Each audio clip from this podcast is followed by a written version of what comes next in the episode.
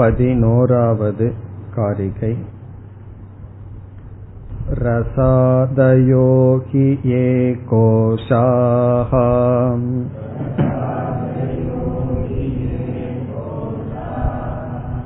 व्याख्यातास्तैतिरीयके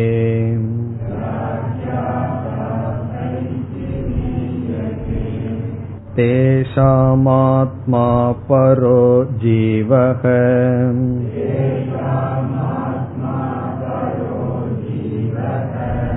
खं यथा सम्प्रकाशितः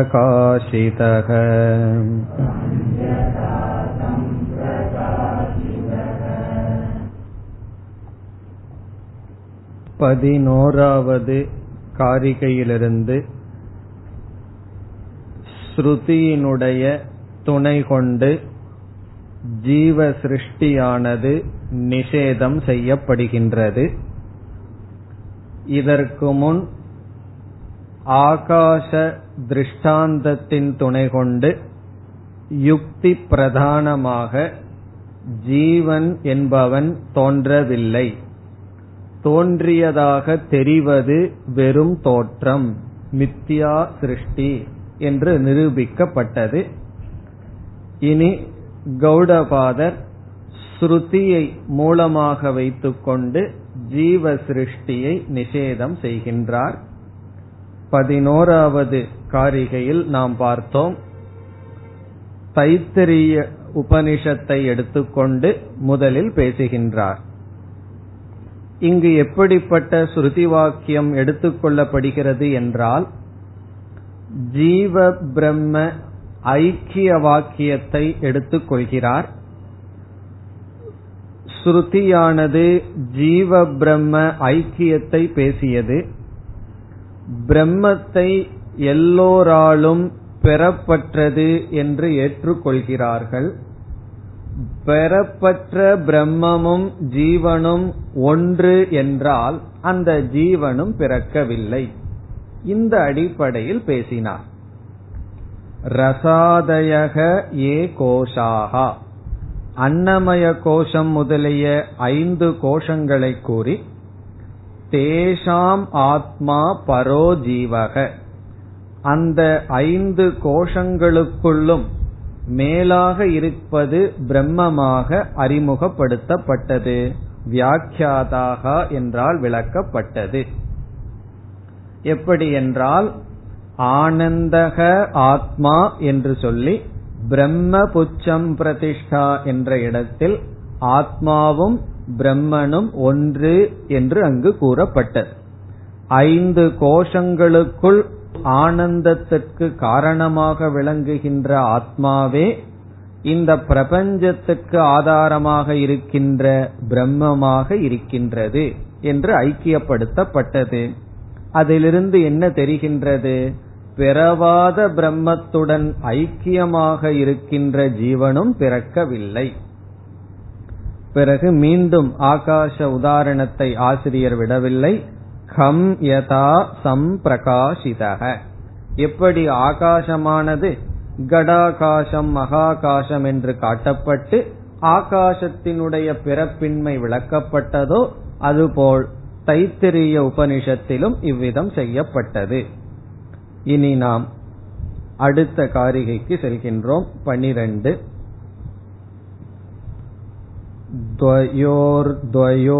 द्वयोर्द्वयोर्मधुज्ञाने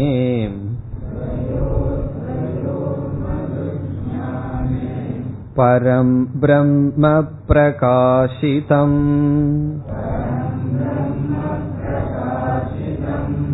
पृथिव्यामुदरे चैव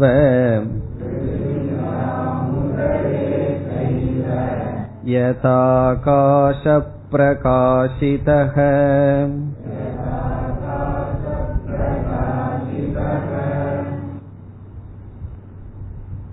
மீண்டும் ஆசிரியர் ஜீவனுடைய உற்பத்தியை நிஷேதம் செய்வதற்கு ஜீவ பிரம்ம ஐக்கிய பரமான ஸ்ருதியையே எடுத்துக் கொள்கிறார். எந்த ஸ்ருதியானது உபனிஷத் வாக்கியமானது ஜீவ பிரம்ம ஐக்கியத்தை சொல்லுமோ அதையே எடுத்துக்கொண்டு மீண்டும் நிலைநாட்டுகின்றார் ஜீவன் உற்பத்தியாகவில்லை என்று. இங்கு ஆசிரியர் எடுத்துக்கொள்வது பிருகதாரண்யக உபனிஷத்தில் வருகின்ற ஒரு ஸ்ருதி. ஐந்தாவது இரண்டாவது அத்தியாயத்தில் பிருகதாரண்யக்க உபனிஷத்தில் ஐந்தாவது பகுதியில் முதல் மந்திரம் இங்கு விசாரத்திற்கு எடுத்துக் கொள்ளப்படுகிறது. பிருகதாரண்யக்க உபனிஷத்தில் உள்ள இரண்டாவது அத்தியாயம் ஐந்தாவது பகுதி. அங்கு பகுதிகளை பிராமணம் என்று சொல்லப்படும். ஆகவே இரண்டாவது அத்தியாயத்தில் ஐந்தாவது பிராமணத்தில் பேசப்பட்ட கருத்து இங்கு ஆசிரியர் எடுத்துக் கொள்கிறார். அந்த பகுதிக்கு அல்லது பிராமணத்துக்கு மது பிராமணம் என்று பெயர். இரண்டாவது அத்தியாயத்தில் ஐந்தாவது பகுதி பகுதிக்கு பிராமணம் என்று பெயர். அந்த பிராமணத்தை மது பிராமணம் என்று அழைக்கப்படும். மது என்ற சொல்லுக்கு தேன் என்பது பொருள். ஆனால் தேன் என்ற அர்த்தமெல்லாம் அங்கு வராது. உபனிஷத்தில் வேறொரு அர்த்தத்தில் மது என்ற சொல் பயன்படுத்தப்பட்டது. சுருக்கமாக உபனிஷத்தில் அங்கு என்ன செய்யப்பட்டது என்பதை பார்த்துவிட்டு பிறகு இந்த காரிகைக்குள் செல்லலாம். மது பிராமணத்தில் மது என்ற சொல்லுக்கு காரியம் அல்லது போக்யம் என்ற பொருள் கொடுக்கப்படுகிறது. மது என்ற சொல்லுக்கு காரியம். காரியம் என்றால் படைக்கப்பட்டது. போக்யம் என்றால் அனுபவிக்கப்படுவது. இந்த இரண்டு பொருள்கள் மது என்ற சொல்லுக்கு கொடுக்கப்படுகின்றது. இப்ப மது என்றால் என்ன? தோற்றி வைக்கப்பட்டது அத காரியம் என்று சொல்கிறோம். அனுபவிக்கப்படுவது போக்யம். அங்கு உபனிஷத்தில் என்ன செய்யப்பட்டது என்றால் முதலில் இப்பிரபஞ்சத்தை மித்தியா என நிலைநாட்ட விரும்பியது. இந்த பிரபஞ்சத்தை மித்தியா என்று நிலைநாட்டுவதற்காக ஒரு உபாயம் உபனிஷத் செய்தது. என்ன உபாயம் என்றால் எது ஒன்றை சார்ந்து இருக்கின்றதோ அது மித்யா நாம் ஏற்கனவே மித்யாவுக்கு பார்த்த பல லட்சணங்களில் ஒரு லட்சணம் எது சார்ந்திருக்கின்றதோ அது மித்யா. எது சுதந்திரமாக இருக்கின்றதோ அது சத்தியம் என்று பார்த்துள்ளோம். அதன் அடிப்படையில் உபனிஷத் என்ன செய்தது? இந்த பிரபஞ்சம் சார்ந்து இருப்பதனால் இது மித்தியா என்று நிலைநாட்டுகின்றது. இப்ப இந்த பிரபஞ்சம் சார்ந்திருக்கின்றது என்பதை உபனிஷத் நிலைநாட்டுகின்றது மிக அழகாக நிலைநாட்டுகின்றது. எப்படி என்றால் இந்த உலகத்தில் அல்லது இந்த முழு படைப்பில் அது ஜீவனாகட்டும் ஜெகத் ஆகட்டும் எவைகளெல்லாம் படைக்கப்பட்டுள்ளதோ அவைகள் எதுவுமே சுதந்திரமாக இல்லை. ஒன்றை ஒன்று சார்ந்தே இருக்கின்றது. என்பதை உபனிஷத் அங்கு நிலைநாட்டுகிறது. மது பிராமணத்துல முக்கியமான முதல் கருத்து என்னவென்றால் படைக்கப்பட்ட அனைத்தும் ஒன்றை ஒன்று சார்ந்திருக்கின்றது. எதுவுமே சுதந்திரமாக இல்லை. அனைத்தும் ஒன்றை ஒன்று சார்ந்திருக்கின்றது என்று நிலைநாட்டுகிறது. இப்படி நிலைநாட்டுவதிடம் இருந்து நமக்கு என்ன கிடைக்கின்றது? இரண்டு பொருளை காட்டி இது அதை சார்ந்திருக்கின்றது. பிறகு அது இதை சார்ந்திருக்கின்றது என்று ஒன்றை ஒன்று சார்ந்திருக்கிறது என்று விளக்குவதன் மூலமாக இந்த இரண்டும் மித்தியா என்று நிலைநாட்டுகின்றது. ஒன்று வந்து என்னைக்குமே மற்றதை சாராமல் இருப்பதாக சொல்லவில்லை.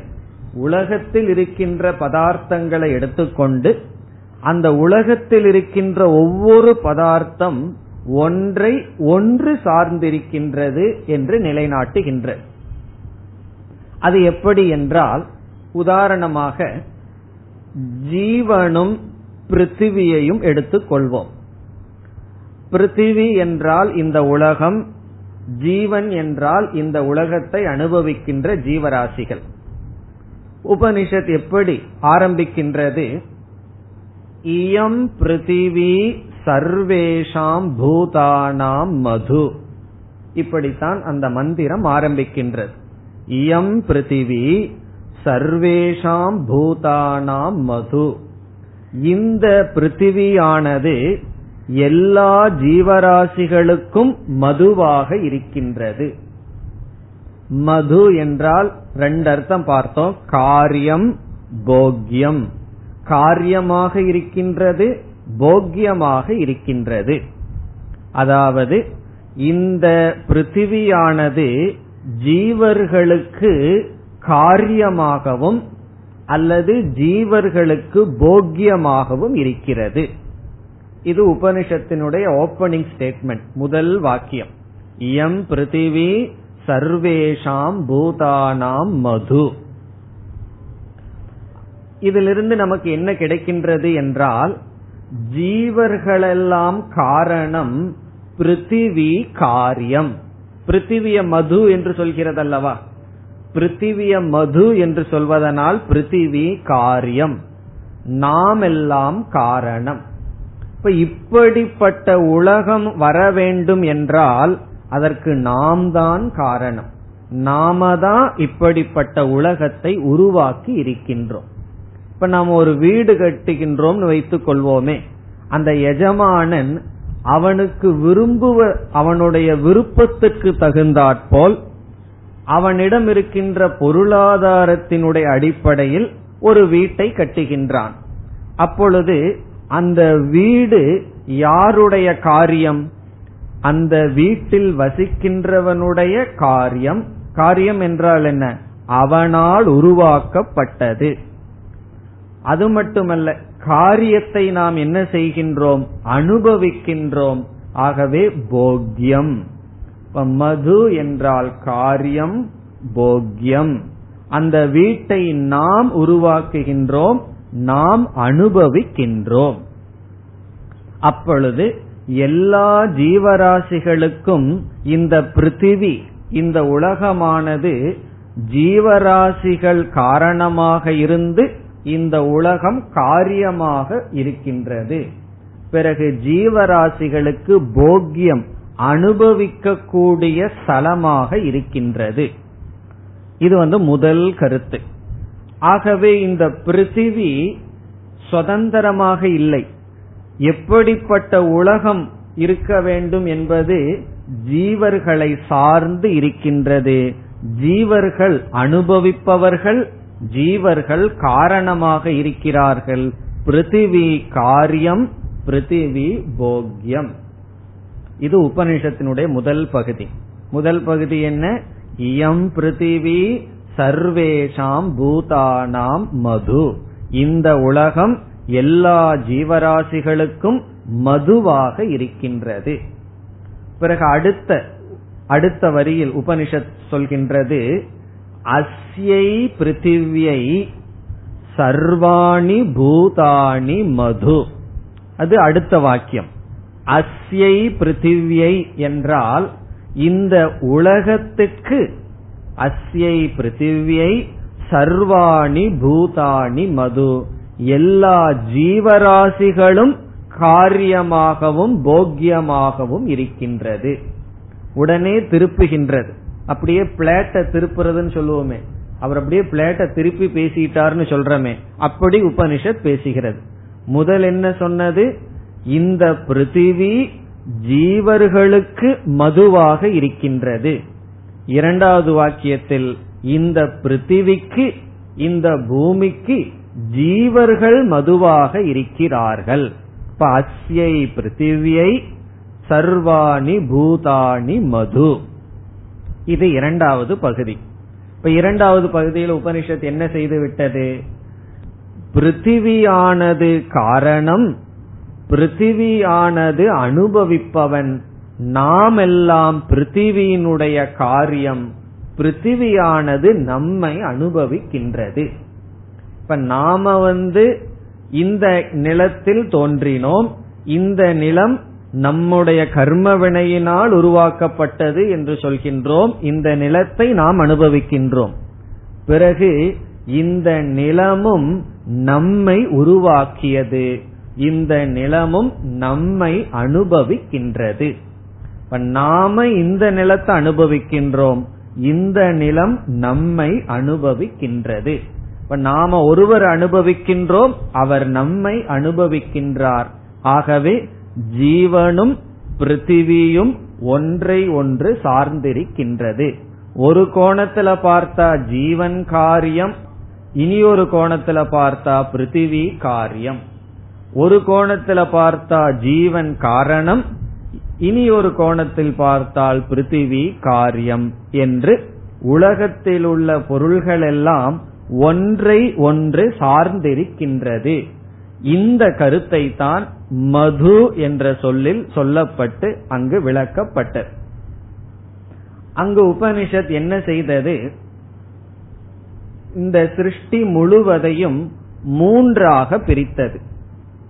ஒன்று பூதங்கள் இரண்டாவது தேவதைகள் மூன்றாவது உடலுக்குள்ளிருக்கின்ற இந்திரியங்கள் அல்லது தேவதைகள். அதிபூதம் என்பது முதல் பகுதி. அதிபூதம் என்றால் நாம் அனுபவிக்கின்ற ஸ்தூலமான பிரபஞ்சங்கள். அதிபூதம். இரண்டாவதாக அதிதெய்வம்.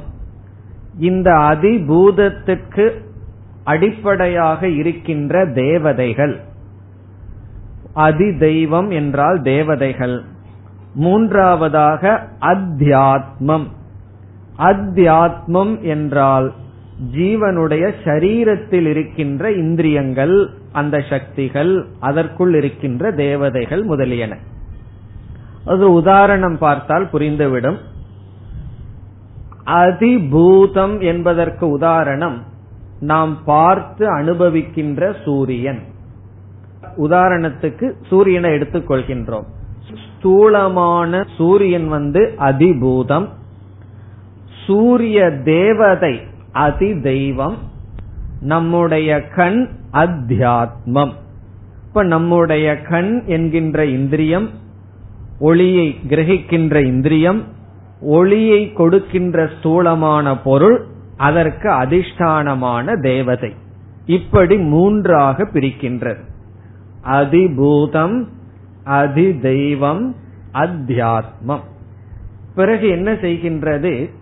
ஜீவனை தனியாக வைத்துக்கொண்டு அதிபூதம் என்பதை நாம் சுருக்கமாக ஜெகத் என்று எடுத்துக்கொள்வோம். ஜீவனும் ஜெகத்திற்கும் உள்ள சம்பந்தத்தை எப்படி சொல்கிறது? ஜீவனை சார்ந்து ஜெகத் இருக்கிறது ஜெகத்தை சார்ந்து ஜீவன் இருக்கின்றான். இப்ப நம்ம வந்து ஏன் கிராமத்திலிருந்து சிட்டிக்குள்ள வந்தோம்? எல்லா விதமான வசதிகள் இருக்குன்னு இங்க வந்தோம். கிராமத்துல எத்தனையோ வசதிகள் இருக்காது. முதல்ல கேபிள் டிவி எல்லாம் வந்திருக்காது. ஆனா சிட்டிக்குள்ள வந்த எல்லா வசதிகளும் இங்க இருக்கு. ஆகவே இந்த நகரம் இருக்கின்றதல்லவா? அதை சார்ந்து நாம் வந்தோம். பிறகு நாம வந்ததுனால தானே இங்க நகரம்னே ஒன்னு இருக்கு. நம்ம வரல அப்படின்னு சொன்னா இப்படிப்பட்ட பெசிலிட்டிஸ் வந்திருக்குமா? அப்ப இப்படிப்பட்ட நகரத்தை உருவாக்கியது நாம் பிறகு நம்மால் அது உருவாகியது அதனால் நாம் உருவாகின்றோம் என்று ஜீவனும் ஜெகத்தும் ஒருவரை ஒருவர் சார்ந்திருக்கிறார்கள். பிறகு அடுத்ததாக ஜீவனும் தேவதைகளும் ஒருவரை ஒருவர் சார்ந்திருக்கிறார்கள். ஜீவனை வந்து பொதுவா வைத்துக் கொள்கின்றது உபனிஷத். ஜெகத்தை எடுத்துட்டு ஜீவனையும் ஜெகத்தையும் ஒப்பிடுகின்றது. என்ன செய்கின்றது? ஜீவனை சார்ந்து ஜெகத் இருக்கிறது ஜெகத்தை சார்ந்து ஜீவன் இருக்கின்றான். பிறகு என்ன செய்கின்றது? ஜீவனையும் தேவதையையும் ஒப்பிட்டு ஜீவனை சார்ந்து தேவதைகள் இருக்கிறார்கள் தேவதையை சார்ந்து ஜீவன் இருக்கின்றான். பரஸ்பரம் பாவையேத்னு பகவான் கர்மயோகத்தில் சொல்லியிருக்கார். தேவர்களும் நீங்களும் பரஸ்பரமாக இருங்கள்னு சொல்லி. அப்படி தேவதையையும் ஜீவனையும் ஒப்பிட்டு ஒருவரை ஒருவர் சார்ந்திருக்கிறார்கள். பிறகு மூன்றாவது என்னன்னா ஜீவனையும் ஜீவனையும் ஒப்பிட்டு ஒரு ஜீவன் இனி ஒரு ஜீவனை சார்ந்திருக்கின்றான். என்ற விதத்தில் ஜீவன மையமாக கொண்டு ஜீவனும் ஜெகத்தும் ஜீவனும் தேவதைகளும் ஜீவனும் ஜீவனும். இவர்கள் வந்து ஒவ்வொருவரும் மதுவாகிறார்கள். ஒவ்வொருவரும் மதுவாகிறார்கள்னா என்ன? ஜீவன் மதுவாகின்றான் ஜெகத் மதுவாகிறது. அதாவது போக்கியம் காரியம் ஆகிறது. அப்படி அனைத்தும் ஒன்றை ஒன்று சார்ந்திருப்பதனால் இவைகள் அனைத்தும் மித்யா. என்று அங்கு நிலைநாட்டப்படுகிறது. என்னைக்கு நம்ம பிருகதாரண்யக்கு உபனிஷத்தை பார்க்க போறோமோன்னு தெரியாததுனால இங்க வந்து உபனிஷத் எப்படி பேசியது என்பதற்கு ஒரு வாய்ப்பு அதனால பார்த்தோம். இனி நம்ம அந்த உபனிஷத்தினுடைய கடைசி அந்த மந்திரத்தினுடைய கடைசி பகுதிக்கு வந்தோம்னா இப்படியெல்லாம் அந்த ஒரே மந்திரத்தில் செய்யப்பட்டு பிறகு கடைசியில் என்ன சொல்கின்றது? அயமேவ சக. அதுவே இது என்று சொல்லி யோயமாத்மா அந்த ஆத்மாதான் இந்த பிரம்மன்னு சொல்லி எந்த ஒரு தத்துவம் ஜீவனுக்குள்ள இருக்கோ ஜெகத்துக்குள்ள இருக்கோ தேவதைகளுக்குள்ள இருக்கோ அதெல்லாம் ஒன்று. இதம் பிரம்ம இதம் அமிர்தம் என்று முடிக்கின்றது. இதம் சர்வம் என்று முடிக்கின்றது. இப்ப நமக்கு என்ன சாரம் என்றால் உபனிஷத் வெஷ்டியான ஜீவனை எடுத்துக்கொண்டு சமஷ்டியான தேவதை ஜெகத் இதை எடுத்துக்கொண்டு இருவரும் ஒருவரை ஒருவர் சார்ந்தவர்கள் என்று சொல்லி இருவரும் மித்தியா என்று நிலைநாட்டி இறுதியில் ஜீவனுக்குள் எந்த ஒரு சைத்தன்யம் இருக்கின்றதோ சமஷ்டியான ஜெகத் அல்லது தேவதைக்குள் எந்த சைத்தன்யம் இருக்கின்றதோ இரண்டும் ஒன்று என்ற ஐக்கியம் செய்கின்றது. இப்ப இந்த இடத்துல நமக்கு என்ன ஞானம் தேவை என்றால் இரண்டு இரண்டு ஸ்தலங்களை உபனிஷத் எடுத்துக் கொள்கிறது. கௌடபாதர் எப்படி எடுக்கிறார்? துவயோகோ துவயோகோ. இப்ப காரிகைக்குள் செல்கின்றோம். துவயோகோ துவயோகோ என்றால் இரண்டு இரண்டு இடங்கள் எடுத்துக் கொள்ளப்பட்டது. எங்கு? மது ஞானே. இந்த இடத்துல ஞானம் என்றால் பிராமணம் என்று பொருள். மது ஞானம் என்றால் மது பிராமணத்தில். பிருகதாரண்யக்க உபனிஷத்தில் இருக்கின்ற மது பிராமணத்தில் இரண்டு இரண்டு ஸ்தலங்களில் என்று பொருள்.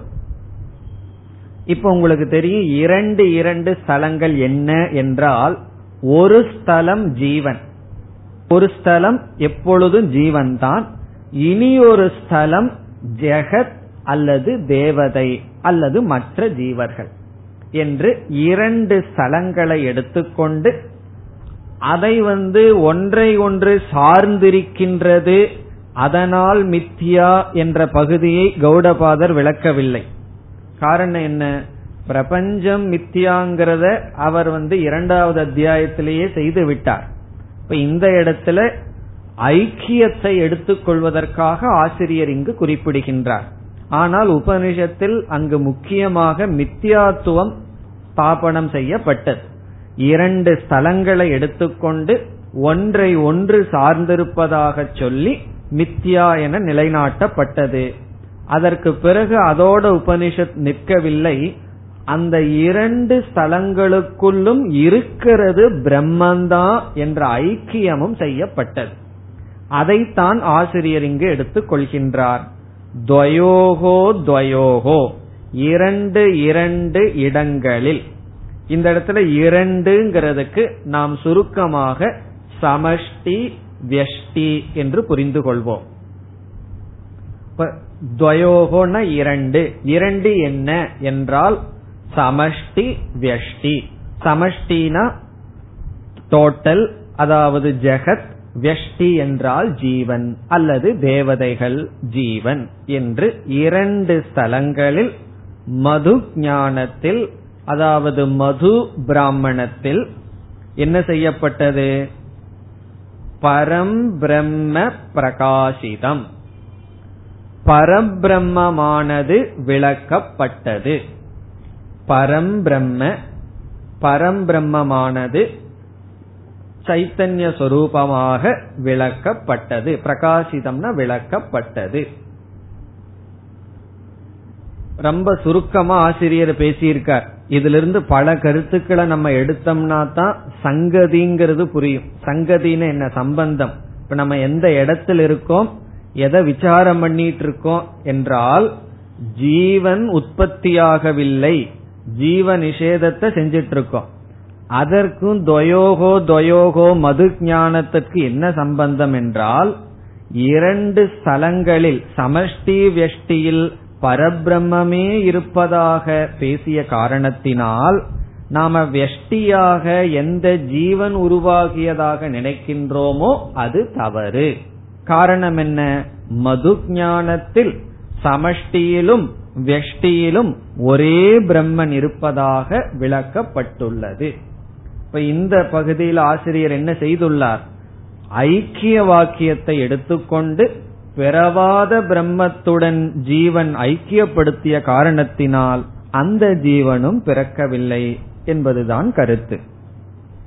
மது ஞானி மது பிராமணத்தில் இரண்டு இரண்டு இடங்களில் சமஷ்டியிலும் வெஷ்டியிலும் ஜீவனிடத்திலும் தேவதைகளிடத்திலும் அல்லது ஜீவனிடத்திலும் ஜெகத்திடத்திலும் பரம்பிரம்மே இருப்பதாக காட்டப்பட்டது.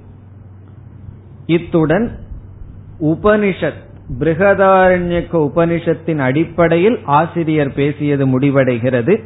பிறகு இரண்டாவது வரியில் மீண்டும் ஆகாச உதாரணத்துக்கு வருகின்றார். முதல் வரியோட பிருகதாரண்யக்க கதை முடிவடைகிறது. இரண்டாவது வரியில் மீண்டும் ஆகாச உதாரணம். ஆகாச உதாரணம் என்ன செய்கின்றார்? சமஷ்டி வெஷ்டியில் பரபிரம்மன் உபதேசிக்கப்பட்டதுங்கிறதுக்கு ஆகாசத்துக்கு எப்படி உதாரணம் சொல்வது என்றால் நம்முடைய வயிறு இருக்கின்றது அதுக்குள்ள ஆகாசம் இருக்கா இல்லையா என்றால் இப்ப இல்லைன்னு சொன்னாலும் கொஞ்ச நேரத்துக்கு அப்புறம் என்ன ஆகும்னா மூணு நாலு மணி நேரத்துக்கு பிறகு அங்க ஒரு ஆகாசம் தோன்றிவிடும். அதனாலதான் என்ன ஆகின்றது அதை நிரப்புவதற்காக நாம் சாப்பிடுகின்றோம். இப்ப நம்ம வயிற்றுக்குள்ள ஸ்பேஸ் இருக்கின்றது. உதர் ஆகாசம்னு சொல்றது. பிறகு இந்த பிருத்திவி வெளியில பெரிய ஆகாசம் இருக்கு. கற்பனை பண்ணி பார்ப்போமே இவ்வளவு பெரிய ஆகாசம் வயிற்றுக்குள்ள இருந்து இருந்தா என்ன ஆகிறதுன்னு. சிறிய இடம் இருந்தே அவ்வளவு பெரிய பாடுபட்டு இருக்கோம் அப்போ வயிற்றுக்குள்ள ஒரு சிறிய இடம் இருக்கு. உலகத்துல ஒரு பெரிய இடம் இருக்கு. ஆசிரியர் என்ன சொல்றார்? ரெண்டு ஆகாசமும் ஒன்றுதான். உள்ள இருக்கிற ஆகாசமும் வெளியே இருக்கிற ஆகாசமும் ஒண்ணுதான். அதனால என்னன்னா சாப்பிட வேண்டாம்னு அர்த்தம். எல்லாம் இதுவும் ஆகாசம்தான். வெளியே ஆகாசம்தான் இருக்கு.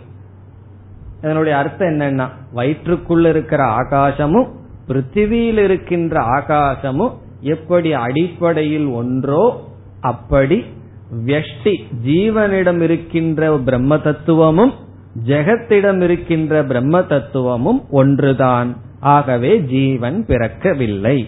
அதத்தான் சொல்றார். பிருத்திவியாம் உதரே செய்வ. பிருத்திவியாம் என்றால் பூமியில் மகாகாசம்ங்கிறத குறிக்கின்றது. இந்த இடத்துல கவனமா பார்க்கணும். பிருத்திவியாம் என்றால் பூமியில். பூமியில் என்பதற்கு பொருள் மகாகாசத்தில். பூமியில் நாம் பார்க்கின்ற பெரிய ஆகாசத்திலும் பிறகு உதரே உதரம்னா வயிறு உதரே என்றால் வயிற்றில் இருக்கின்ற ஆகாசம். பிருத்திவியாம்னா பூமியில் தெரிகின்ற ஆகாசம்.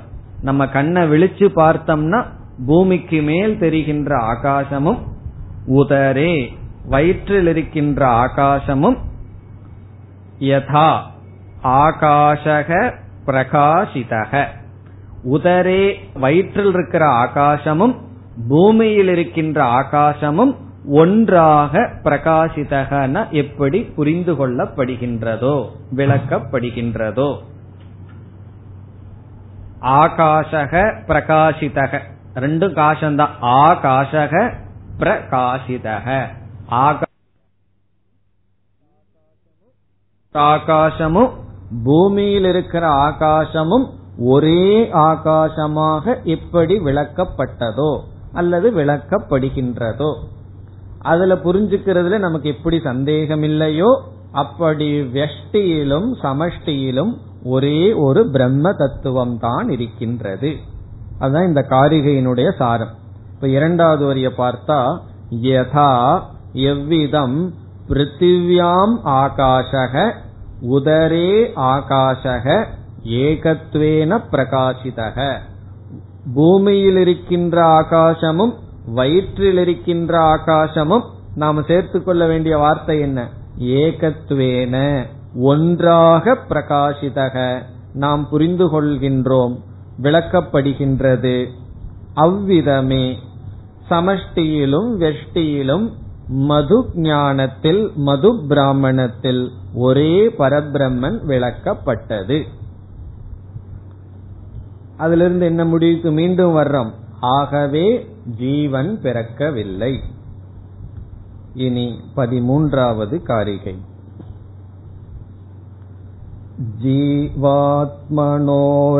जीवात्मनोरनन्यत्वम्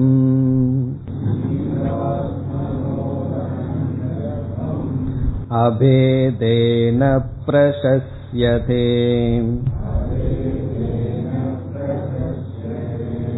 नानात्वं निन्द्यते यच्च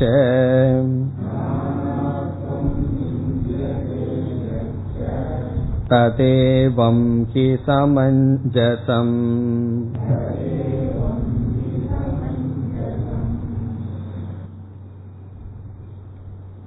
இங்கு ஒரு பூர்வ பட்சம் வருகின்றது என்ன பூர்வ பட்சம் என்ன சந்தேகம் என்றால் உபனிஷத்தில் எத்தனையோ வாக்கியங்கள் இருக்கின்றது. ஜீவனை பற்றி ஈஸ்வரனை பற்றி ஜெகத்தை பற்றி பேசுகின்ற எத்தனையோ வாக்கியங்கள் இருக்கின்றது. நீங்கள் ஐக்கிய வாக்கியத்தை மட்டும் எடுத்துக்கொண்டு ஜீவன் தோன்றவில்லை என்று சொல்கிறீர்கள். நம்ம பார்த்து கேட்கின்றான். எத்தனையோ வாக்கியங்கள் பேசப்பட்டிருக்கு. ஜீவனுடைய உற்பத்தி பேசப்பட்டிருக்கு. ஜீவனுடைய நாசம் பேசப்பட்டிருக்கு. ஈஸ்வரன் ஜெகத்தை தோற்றி வச்சார்னு பேசப்பட்டிருக்கு. இப்படி எத்தனையோ விஷயங்கள் பேசப்பட்டிருக்கு. ஐக்கியமும் பேசப்பட்டிருக்கு. அகம் பிரம்மாஸ்மி தத்துவமசி என்றெல்லாம் ஐக்கியமும் பேசப்பட்டிருக்கிறது. ஐக்கிய வாக்கியம்தான் உபனிஷத்தினுடைய மைய கருத்து என்று எப்படி நீங்கள் கூற முடியும்? மற்ற வாக்கியத்துக்கெல்லாம் முக்கியத்துவம் கொடுக்காமல் ஐக்கிய வாக்கியத்தை மட்டும் உபனிஷத்தினுடைய சாரமாக மைய கருத்தாக எடுத்து பேசி எப்படி ஜீவ நிஷேதத்தை செய்கிறீர்கள் என்பது கேள்வி. இதெல்லாம் ரொம்ப சுலபமான கேள்வி. இதற்கு என்ன பதில் என்றால் நமக்கு தெரிஞ்ச விஷயம்தான். உபனிஷத்தில் பல கருத்துக்கள் பேசப்பட்டிருந்த போதிலும் உபனிஷத்தினுடைய மைய கருத்து என்ன என்பதை நிலைநாட்டுவதற்கு நாம் ஒரு மீமாம்சை செய்வோம். அதற்கு பெயர் என்ன என்றால் தாத்பரியத்தை நிச்சயம் செய்ய ஆறு விதமான ஷட் விதமான ஆறு விதமான பிரமாணங்களை பயன்படுத்துவோம். அது ஏற்கனவே ஒரு உபனிஷத்துல பார்த்திருக்கின்றோம். ஆறு விதமான குழு ஆறு விதமான அங்கங்களை கொண்டு லிங்கங்களை கொண்டு ஷட்லிங்க பிரமாணைகி ஆறு விதமான லிங்கங்களை கொண்டு அடையாளங்களை கொண்டு அதன் மூலமாக நாம் எதை நிலைநாட்டுவோம்? ஒரு சாஸ்திரத்தினுடைய மைய கருத்தை நிலைநாட்டுவோம். அந்த ஆறு விதம் என்னென்ன என்றெல்லாம் நாம் விளக்கமாக இப்பொழுது பார்க்க போவதில்லை. முதலில் உபக்கிரம உபசம்ஹாரம் என்று சொல்வோம். எந்த கருத்து ஆரம்பிக்கப்பட்டு எந்த கருத்து முடிக்கப்படுகிறதோ அது அந்த சாஸ்திரத்தினுடைய மைய கருத்து. ஆரம்பமும் முடிவையும் பார்ப்போம். இரண்டாவது அபியாசக எது தொடர்ந்து பேசப்படுகிறதோ அது சாஸ்திரத்தினுடைய மைய கருத்து. மூன்றாவது பலம் எந்த அறிவுக்கு பிரயோஜனம் சொல்லப்பட்டிருக்கிறதோ அந்த அறிவுதான் சாஸ்திரத்தினுடைய மைய கருத்து நான்காவது அபூர்வதா. அபூர்வதா என்றால் வேறு இடத்தில் பேசப்படாமல் அங்கு மட்டும் புதிதாக கிடைக்கின்ற கருத்து. அதுதான் மைய கருத்து ஐந்தாவது உபபத்திகி. அது அனுபவத்திற்கு விருத்தமில்லாமல் இருக்க வேண்டும். தர்க்கத்தினுடைய உதவியுடன் நிலைநாட்டப்பட்ட கருத்தாக இருக்க வேண்டும். இறுதியாக அர்த்தவாதக. அர்த்தவாதக என்றால் அந்த கருத்து புகழப்பட்டு இருக்க வேண்டும் ஸ்துதி செய்யப்பட்டிருக்க வேண்டும். இப்படி இந்த விசாரமெல்லாம் செய்து இவைகளுக்குள் எது நமக்கு கிடைக்கின்றதோ இந்த ப்ராசஸ்குள்ள வரணும். இப்ப அகம் பிரம்மாஸ்மி தத்துவமசிங்கிறது தான் உபனிஷத்தினுடைய மைய கருத்துன்னு சொன்னா அந்த தத்துவமசிங்கிற வாக்கியம் இந்த ஆறு விதமான டெஸ்ட்லயும் பாஸ் ஆகுதான்னு பார்க்கணும். அப்படி பார்த்தா என்ன ஆகும்னா நூத்துக்கு நூறு மார்க் வாங்கிடுது ஆறுலயும் தத்துவமசிங்கிற மகா வாக்கியம்தான் முதன்மையாக வருகின்றது. ஆகவே நாம் என்ன சொல்லுவோம்? உபனிஷத்தில் பல கருத்து பேசியிருந்தாலும் மைய கருத்து ஐக்கியம். அதில் அர்த்தவாதகங்கிற பகுதி இங்கு பேசப்படுகின்றது. இந்த காரிகையினுடைய சாரம் என்ன? உபனிஷத்தில் ஐக்கியம்தான் பேசப்படுகிறது என்பதற்கு அர்த்தவாதத்தை பிரமாணமாக ஆசிரியர் இந்த காரிகையில் குறிப்பிடுகிறார். அர்த்தவாதம் என்றால் என்ன? இது வந்து அர்த்தவாதம்னு சொல்றோம். ஆனா உண்மையில் அர்த்தவாதத்துக்கு என்ன பொருள் தெரியுமோ உபனிஷத்துக்குள்ள? அர்த்தமில்லாத வாதத்துக்கு அர்த்தவாதம்னு பேர். அர்த்தமில்லாத வாக்கியம்னு சொன்னா கதை சொல்றது புகழ்றது நிந்திக்கிறது இதுக்கெல்லாம் அர்த்தவாதம்னு பேர். இதுல வந்து உண்மையிலேயே தாத்பரியம் கிடையாது அர்த்தம் கிடையாது. ஒருத்தர் அர்த்தமில்லாம பேசினார்னா அதற்கு பெயர் சாஸ்திரத்துல மீமாம்சா சாஸ்திரத்துல அர்த்தவாதம்னு பேர். அர்த்தவாதம் பண்றார். அதனால வந்து இந்த விஷயம் யாருக்கும் தெரியலன்னு சொன்னா யாராவது தேவையில்லாம பேசிட்டு இருந்தா நீங்க அர்த்தவாதம் பேசியிருக்கிறீர்கள்னா அவருக்கு சந்தோஷம் வந்துடும். ஆனா நம்ம என்ன புரிஞ்சுக்கிறோம்? அர்த்தம் இல்லாம கொஞ்ச நேரம் பேசியிருக்கிறீர்கள் இருக்கிறீர்கள் அர்த்தம். ஆனா இந்த அர்த்தவாதமும் கூட நமக்கு உபனிஷத்தினுடைய மைய கருத்து என்னன்னு கண்டுபிடிக்கிறதுக்கு ஒரு லிங்கமாக அறிகுறியாக இருக்கிறது. பொதுவா அர்த்தவாதம்னு சொன்னா புகழ்ச்சி இகழ்ச்சி தான் அர்த்தவாதம். நிந்தா ஸ்துதி தான் அர்த்தவாதம். எதை புகழ்கின்றதோ அது தாத்பரியத்தை உடையது என்றும் எது நிந்திக்கப்படுகின்றதோ அது தாத்பரியம் அல்ல. என்றும் புரிந்து கொள்கின்றோம். அப்படி பார்க்கையில உபனிஷத்துல ஜீவ பிரம்ம ஐக்கியம் புகழப்படுகின்றது துவைதமானது நிந்திக்கப்படுகின்றது. இப்ப எது நிந்திக்கப்படுகின்றதோ அது மைய கருத்து அல்ல. எங்கு நிந்திக்கப்படுகிறது எங்கு புகழப்படுகிறது என்றால் பல உபனிஷத்தை நாம் எடுத்துக்கொண்டு பார்க்கலாம். பல இடங்களில் இருமையானது நிந்திக்கப்பட்டிருக்கின்றது. மிருத்யோச மிருத்யும் கச்சதி ய இக நானா இவ பஷ்யதி. மரணத்திலிருந்து மரணத்துக்கு ஒருவன் செல்கின்றான் எவன் இங்கு இருமையை பார்க்கின்றானோ. உபனிஷத் என்ன செய்துள்ளது? இருமையை பார்ப்பவன் மரணத்திலிருந்து மரணத்திற்கு செல்கின்றான்னு இருமையானது நிந்திக்கப்பட்டிருக்கின்றது. இதரக இதரத் பஷ்யதி தத் அல்பம் இதெல்லாம் மிக மிக அழகான சொற்கள். எவன் தன்னை மற்றவர்களிடமிருந்து வேறுபடுத்தி பார்த்து கொண்டிருக்கின்றானோ அது அல்பமானது. பிறகு ஒன்றாக பார்ப்பவன் ச பூமா அது மேலானது என்று உபனிஷத் சொல்கின்றது. ஐக்கிய ஞானத்தை புகழ்ந்தும் துவைத ஞானத்தை இகழ்ந்தும் பேசுகிறது. அது மட்டுமல்ல உதரம் அந்தரம் குருதே அததஸ்ய பயம் பவதி. இதெல்லாம் முக்கியமான சொற்கள். உதரம் அந்தரம் குருதே. இது எங்க வருகின்றது? தைத்திரிய உபனிஷத்தில் வருகிறது. எவனொருவன் சிறிய அளவு பேதத்தையாவது பார்க்கின்றானோ அத தஸ்ய பயம் பவதி அவனுக்கு பயம் வருகின்றது. நாம இந்த உலகத்துல எவ்வளவு தூரம் நம்மை வேறுபடுத்திக் கொள்கின்றோமோ அவ்வளவு தூரம் நமக்கு பயம் வருகின்றது.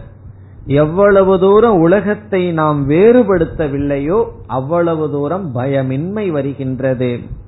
ஆகவே துதியாத்வை பயம் பவதி. இருமையிலிருந்துதான் பயம் வருகின்றது என்றெல்லாம் இருமையானது நிந்திக்கப்பட்டிருக்கின்றது. உபனிஷத் வந்து இருமையை தாத்பரியமாக பேசியிருந்தால் இந்த மாதிரி நிந்தனை செய்திருக்குமா? இதுக்கு பேர் தான் காமன் சென்ஸ் அப்படின்னு சொல்றது. அதான் ஒருவர் சொன்னார் உலகத்துல வந்து அன்காமனா இருக்கிறது என்னன்னா காமன் சென்ஸ்னா காமன் சென்ஸ் தான் அன்காமனாக இருக்கின்றது. அதாவது காமன் சென்ஸ்னா சாதாரண அறிவு.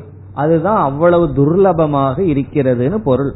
அப்படி நம்ம அறிவை பயன்படுத்தினால் சாஸ்திரத்துல எது நிந்திக்கப்பட்டிருக்கிறதோ அது அந்த சாஸ்திரத்தினால் விளக்கப்பட விரும்புகின்ற கருத்தாக இருக்காது.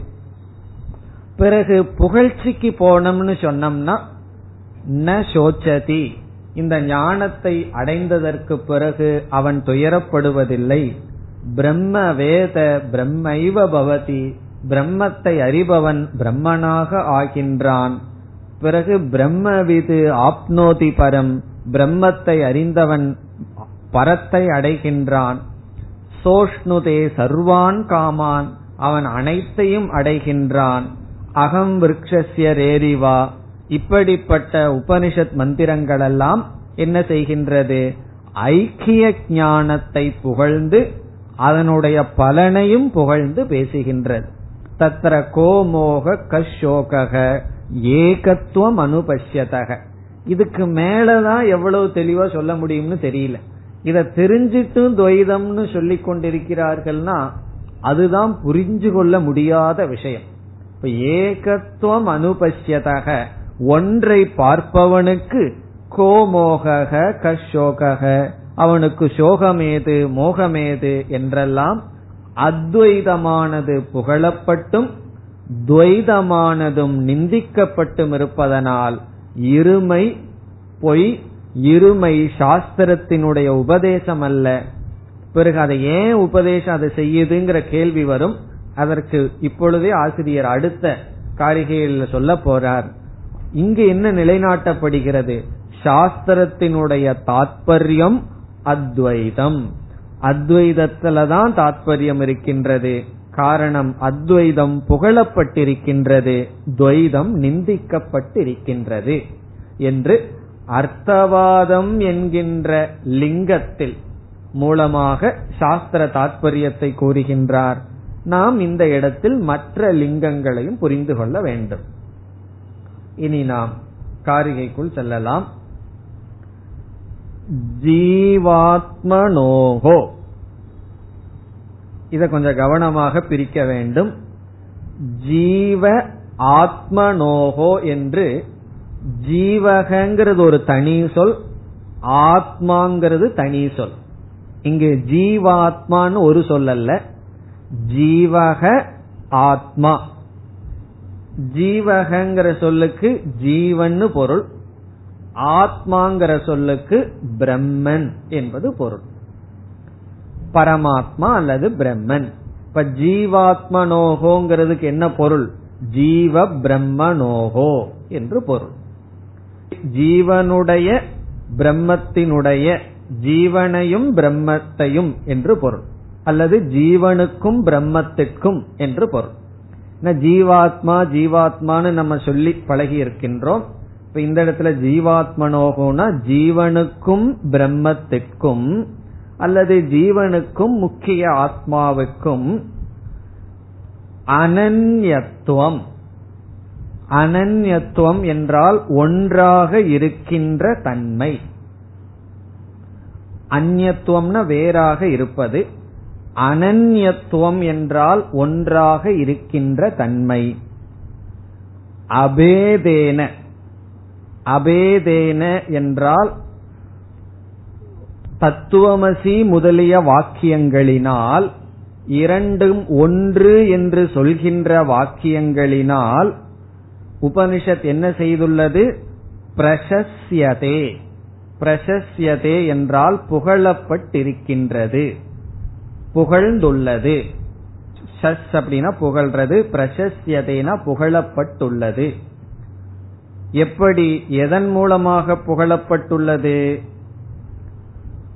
அபேதேன அபேதமான வாக்கியங்களினால் அர்த்தம். அபேதேனங்கிற சொல்லுக்கு அபேதத்தை விளக்குகின்ற வாக்கியங்களினால் பிரசஸ்யதேன புகழப்பட்டிருக்கின்றது. புகழப்பட்டிருக்கின்றதுங்கிறதுக்கு இங்க சப்ஜெக்ட் என்ன? அனன்யத்துவம். அனன்யத்துவம் என்றால் ஒற்றுமை. யார் யாருக்கு ஒற்றுமை? ஜீவ ஆத்மனோகோ.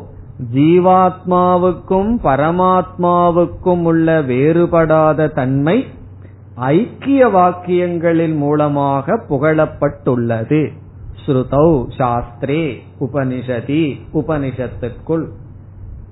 இப்போ உபனிஷத்துல அபேதமாக சொல்கின்ற பல வாக்கியங்களில் ஜீவாத்மாவுக்கும் பரமாத்மாவுக்கும் உள்ள வேறுபடாமல் இருக்கின்ற தன்மையானது புகழப்பட்டிருக்கின்றது. ஹோம்ஒர்க் கொடுக்கணும்னு சொன்னா அடுத்த வகுப்பில் புகழப்பட்ட பத்து வாக்கியங்களை எழுதி வாருங்கள்னு சொல்லணும். பிறகு ரெண்டாவது வரி. நான் சொல்லல ஆனா நீங்க எழுதி கொண்டு வாருங்கள்.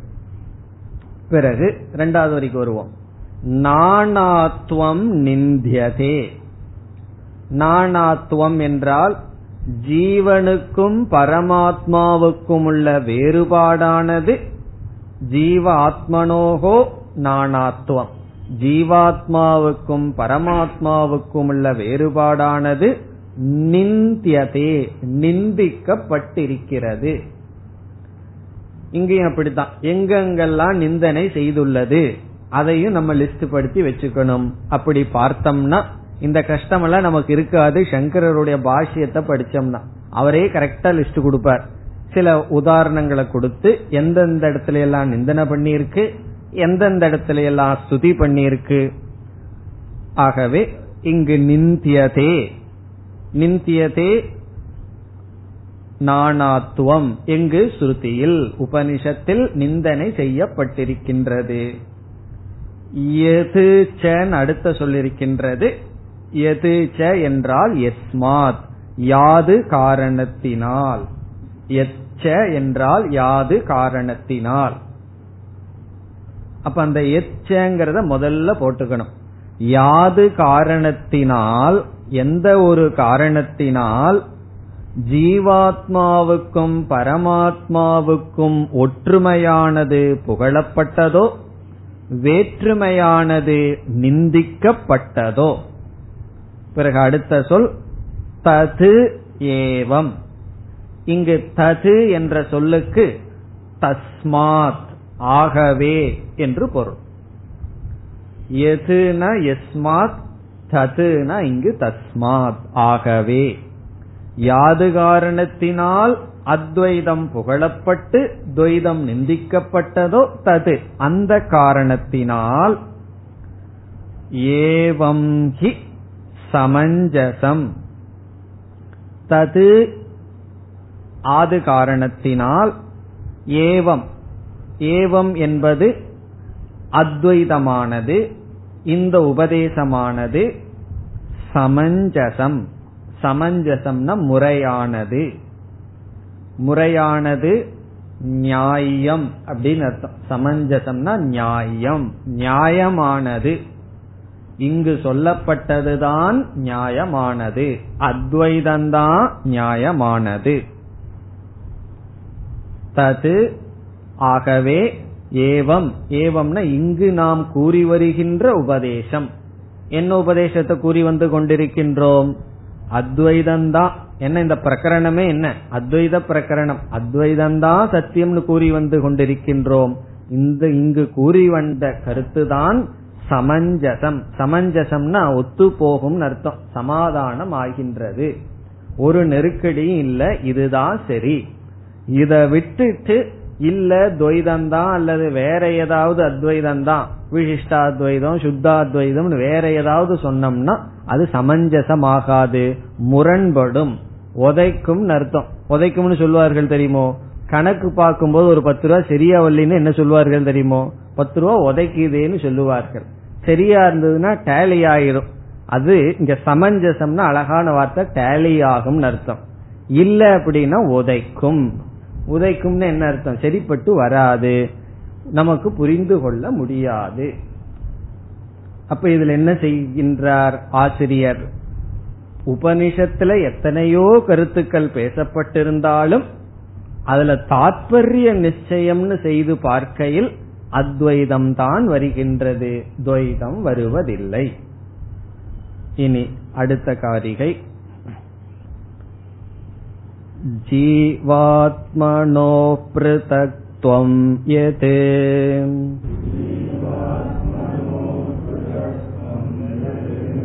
प्रागुत्पत्ते प्रकीर्तितम्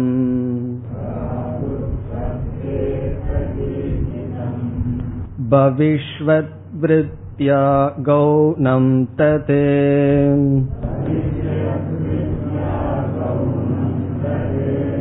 मुख्यत्वं हि न युज्यते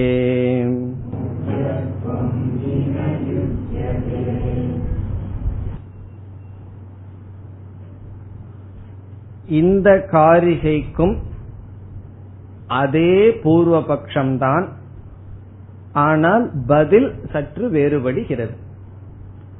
ஒரே பூர்வ பட்சம் பதில் வேறுபடுகின்றது. ஒரே பூர்வ பட்சம்னா பூர்வ பட்சத்தை அதற்குள் மறந்து விடவில்லையே என்ன சந்தேகம் என்றால் உபனிஷத்தில் எத்தனையோ கருத்துக்கள் பேசியிருக்க அத்வைதமாக பேசப்பட்ட வாக்கியமே முக்கியம் என்று சொல்கிறீர்களே அது எப்படி? அதுதான் சந்தேகம். முன்காரிகைக்கும் அதுதான் சந்தேகம். உபனிஷத்துல எவ்வளவோ பேசப்பட்டிருக்கு. அதுல வந்து அத்வைதம் தான் முக்கியம் சொல்கிறீர்கள். அதுதான் தாத்பரியம் சொல்கிறீர்கள். மற்றதையெல்லாம் விட்டு விடுகிறீர்கள். அது எப்படி? என்று சந்தேகம் வந்தது. அதுக்கு நாம் என்ன பதில் சொன்னோம்? தாத்பரிய நிச்சயம் பண்றதுன்னு ஒன்னு இருக்கு. அப்படி ஆறு விதமான அடையாளங்களை வச்சு பார்க்கல நாம இங்க குறிப்பா எடுத்துட்டது நிந்திக்கிறதெல்லாம் தாத்பரியம் அல்ல புகழப்படுவதுதான் தாத்பரியம் ஆகவே அத்வைதம் தான் புகழப்பட்டிருக்குன்னு பதில் சொன்னோம். இங்கு வேறு ஒரு பதிலை கொடுத்து பூர்வ பட்சிக்கு புரிய வைக்க விரும்புகின்றோம். என்ன செய்கின்றோம்? இந்த அடிப்படையில் பார்த்தாலும் அத்வைதம் தான் சரி என்று இங்கு வேறு ஒரு கோணத்தில் அதே பூர்வ பட்சத்திற்கு பதில் சொல்கின்றோம்.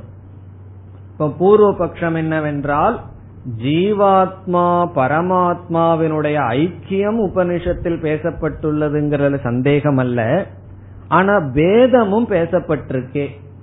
அந்த பூர்வபக்ஷி சொல்கின்றான் இப்ப சொர்க்க காமோ எஜேத அப்படின்னு கர்மகாண்டத்துல பேசப்பட்டிருக்கு. கர்மகாண்டத்தினுடைய சைஸ் வந்து ரொம்ப பெருசா இருக்கு. உபனிஷத்து வந்து ரொம்ப சிறியதா கடைசியில் இருக்கு. இப்ப கர்மகாண்டம் முழுவதும் பேதம்தான் பேசப்பட்டிருக்கு. விதவிதமான ஆசைகளை எல்லாம் சொல்லி அப்படி ஆசைப்படுறவனுக்கு இந்தந்த யாகம் பண்ணா அவனுக்கு இந்தந்த பலன் கிடைக்கும்னு சொல்லி ஆசைப்படுபவனை அறிமுகப்படுத்துவதிலிருந்து ஜீவபேதம் சித்திக்கின்றது. விதவிதமான ஜீவர்கள் விதவிதமா ஆசைப்படுகிறார்கள். அப்போ வேதத்திலிருந்தே ஜீவபேதம் சித்திக்கின்றது. பிறகு விதவிதமான கர்மங்கள் சொல்லப்பட்டிருக்கிறது. அந்த கர்மத்தினுடைய பலனை ஈஸ்வரன் கொடுக்கிறார். ஆகவே ஈஸ்வர பேதமும் சித்திக்கப்படுகிறது. இப்படி தெளிவாக வேதத்தினுடைய முக்கால் பகுதி கடைசி பகுதியில கொஞ்சம்தான் சில உபனிஷத்து இருக்கு. அதுவரைக்கும் ஜீவபேதம் ஈஸ்வர பேதம் பலபேதம் சொர்க்க கமனம் இப்படிப்பட்டதெல்லாம் பேசப்பட்டிருக்கும் போது இதெல்லாம் பொய்னு சொல்லி கடைசியில் எப்படி நீங்கள் சொல்ல முடியும்? வேதத்தினுடைய ஒரு பகுதியில் இருக்கிற ஒரு ரெண்டு வாக்கியத்தை எடுத்துட்டு எல்லாமே பொய்னு எப்படி சொல்வீர்கள்? இதுக்கு வந்து அர்த்த ஜரதிய நியாயம்னு பேர். ஒரு கோழி வீட்டில் இருந்தது ஒருவருக்கு ஒரு பசி வந்துடுது என்ன பண்ணார்? பாதி கோழிய சாப்பிட்டுருவோம். மீதி கோழிய வந்து முட்டைக்கு வச்சுக்குவோம்னு சொன்னா அது எப்படி இருக்குன்னா அதான் அர்த்த ஜரதிய நியாயம். ஏன்னா அடுத்தது முட்டை போட்டு கோழி வேணும் சாப்பிடுறதுக்கு. பாதிய சாப்பிட்டுறேன் பாதிய வச்சிடுறேன்னா எப்படி அது நடக்கும்? வேதத்தை ஒன்னா முழுமையா எடுத்துக்கணும். கடைசி அது கடைசி பகுதி. கோழியினுடைய கழுத்தை மட்டும் சாப்பிட்டுறேன்னு சொன்னா என்ன ஆகிறது? எதையும் சாப்பிட முடியாது. ஒன்னா ஒழுங்கா சாப்பிடணும் முழுமையா. இல்ல சாப்பிடாம விட்டு வைக்கணும். அப்படி முழு வேதத்தை எடுத்துட்டு நீங்கள் பொருள் சொல்லணும். கடைசியில் இருக்கிற ஐக்கிய வாக்கியத்தை மட்டும் எடுத்துட்டு அதுதான் சரி மீதி எல்லாம் சரியில்லைன்னு எப்படி சொல்ல முடியும்? ஜீவ பிரம்ம ஐக்கியம்தான் சரின்னு சொல்லிட்டோம்னா என்ன ஆகுது? வேதத்துல கர்மகாண்டத்துல பேசிய அத்தனையும் தவறாகின்றதல்லவா? இப்ப வேதத்தில் பேசிய அத்தனையும் நீங்கள் நீக்கி விட்டீர்கள் எப்பொழுது? ஜீவ பிரம்ம ஐக்கியத்தை மட்டும் சரி என்று எடுத்துக்கொள்ளும் பொழுது. அப்படி ஒரு பகுதியை எடுத்துக்கொண்டு மற்ற பகுதியை நீங்கள் எப்படி நீக்கலாம்? இதுதான் பூர்வபக்ஷம். அதே பூர்வபக்ஷம் தான் புதிதான பூர்வபக்ஷம் அல்ல. ஆனா இந்த இடத்துல கொடுக்கிற உத்தரம் வேறாக இருக்கின்றது. வேற விதத்துல ஆசிரியர் அவனுக்கு புரிய வைக்க முயற்சி செய்கின்றார். புரிய வச்சு என்ன சொல்ல போறார்? முக்கியமா பேசுறது ஐக்கியம்தான். பிறகு அமுக்கியமாக பேசப்பட்டிருக்கின்றத நாம் ஒரு படி போல் எடுத்துக்கொள்கின்றோம் அதை நாம முழுமையா நீக்கல. அவைகள் தவறுன்னு நம்ம சொல்லல. அவைகளுக்கு ஆசிரியர் கவுனம்ங்கிற வார்த்தையை பயன்படுத்துறார். பூர்வபக்ஷி என்ன நினைச்சுதான் நம்ம எல்லாம் ஜீவ பிரம்மனுடைய பேதத்தை வந்து நிந்திக்கின்றோம் அது முழுமையும் தவறுன்னு நினைத்து கொண்டான். நம்ம சொல்றோம் அது தவறுன்னு நாங்கள் சொல்லவில்லை. அவைகள் படிகள். அதுக்கு இங்கு ஆசிரியர் பயன்படுத்துற வார்த்தை கவுனம் அவைகள் கவுனம் நாம இங்க சொல்ற ஐக்கியம் முக்கியம்.